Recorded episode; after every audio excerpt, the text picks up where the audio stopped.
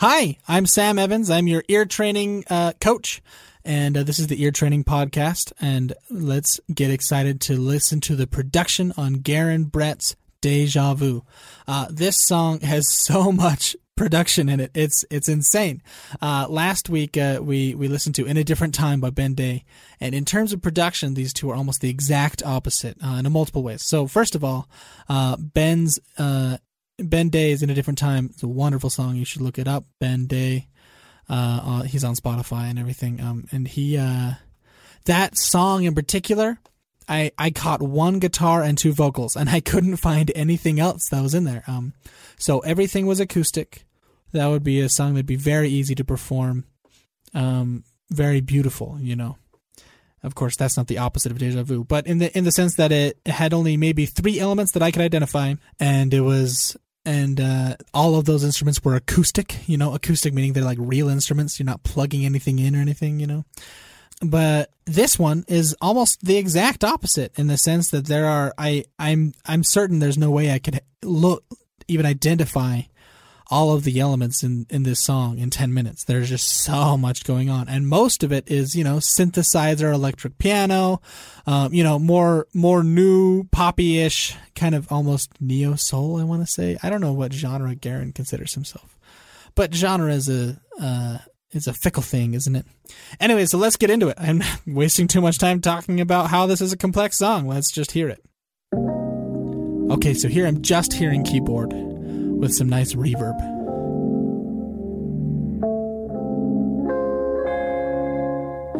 I've been hearing about you lately. His vocals sound real nice. Tell me you look good, cutting a new rug, looking for You hear him on both sides like that. That's that's a really great effect. new blood to flaunt in the city. But you know it drives me There we go. I love the entrance of the snap right there. Uh, it's it's almost surprising, you know. Crazy. Playing the reruns of all that we done. Back to the season. Okay, that intro was fairly simple. I'll give you that in the sense that we had electric piano, snaps, and vocals. When you used to tell me you like the way I walk, Bass came in, like like the way I talk. Mm. And there's another keyboard up high now. But now that you're moving You hear something. Okay, try to listen. I'm going to back up a little bit. There's something in the background, like a whoosh, that's coming slowly and it builds you up to the chorus. That's not the kind of thing you'd notice unless you're paying attention to it. one. But now that you're moving on, jealousy coming strong.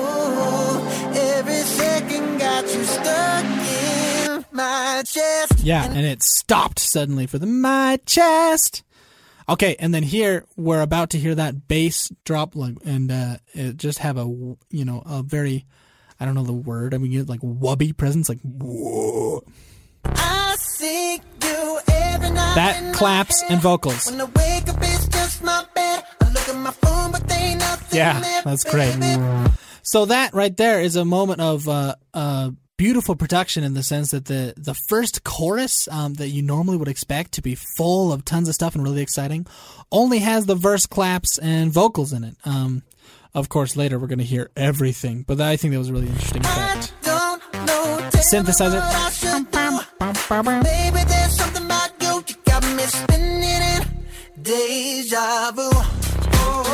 That's where you start, I think, hearing more of everything. This right here is the first time we hear drums.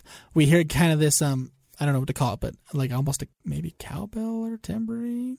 I think I'm wrong, but you know, up in the top you'll hear it. I think it's on the right side. Um, and uh, let's hear what else there is. Yeah, more synth at the top. Yeah, yeah. Yeah, yeah. So so the chorus stops suddenly. Garon starts singing uh the verse. And it's not there's there's no real interlude in the sense that it just goes straight from chorus to verse.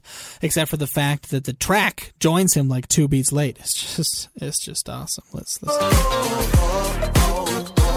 Okay, chorus is about to stop. deja vu. And Now we standing face to face. Yeah. And now we have the full drums in here. The bass more melodic. Background singers are doing ooze.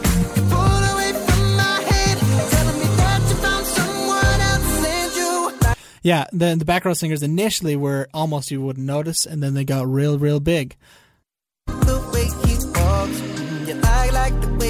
the hi hats cool.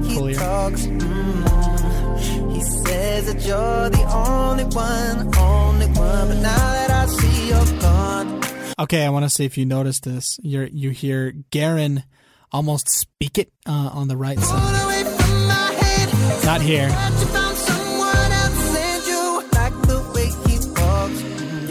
It's about to be here. He talks. Mm. He says only one. He says that you're the only Here. one, only one. But now that I see Did you hear that? Only one on the right side. I thought that was cool. why can't I just move on? Ooh, but I Those hi hats are coming in, building in the pressure.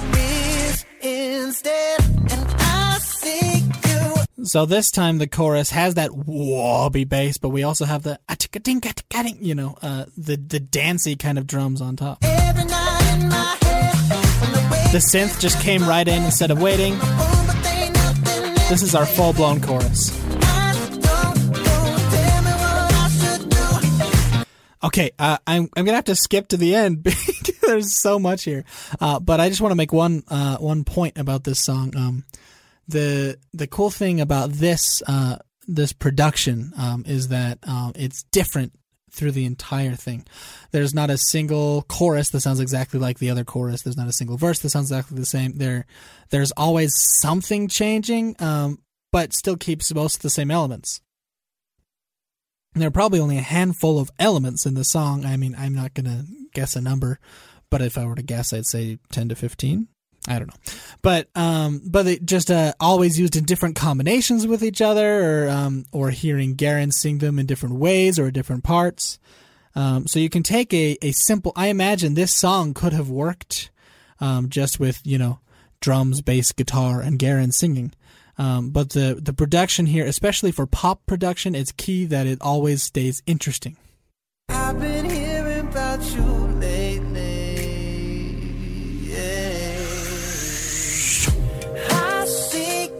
The full blown chorus, except we hear we hear more electric piano at the top. I see you every night Hear that? my head. When I wake up, it's just my bed. Look at my phone, but there ain't nothing there, baby. I love that synth line. Bum bum bum bum.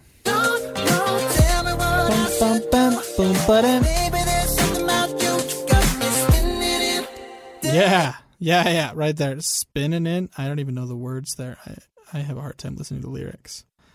Like if we had a lyric day, I'd probably bring someone else in, you know. But uh let listen to that spinning in. Uh, it's just the so many singers in the background and so much reverb. I think that was the perfect. But there ain't nothing there, baby.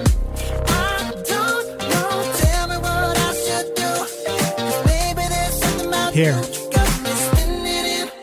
Oh yeah, and it's a pretty complex chord too. Spinning in, spinning in. There's kind of some uh, uh, dissonance there. If you have notes that are within a second, you know, just like right next to each other, like do and re are a good example. Um, there's going to be some dissonance, and uh, that's not a bad thing. It's usually really, really awesome. But like that one, it it doesn't sound like a a normal chord. There's something extra in there that gives it some spice.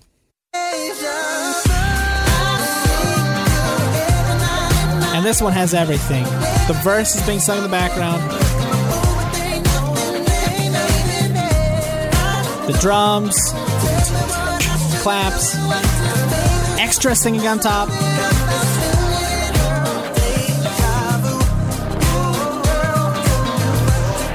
Oh yeah, it's just a just a great song. Very very very well produced. So um, again, so this is the ear training podcast. Uh, we're we're pretty new, uh, but we're we're hoping to gain some traction.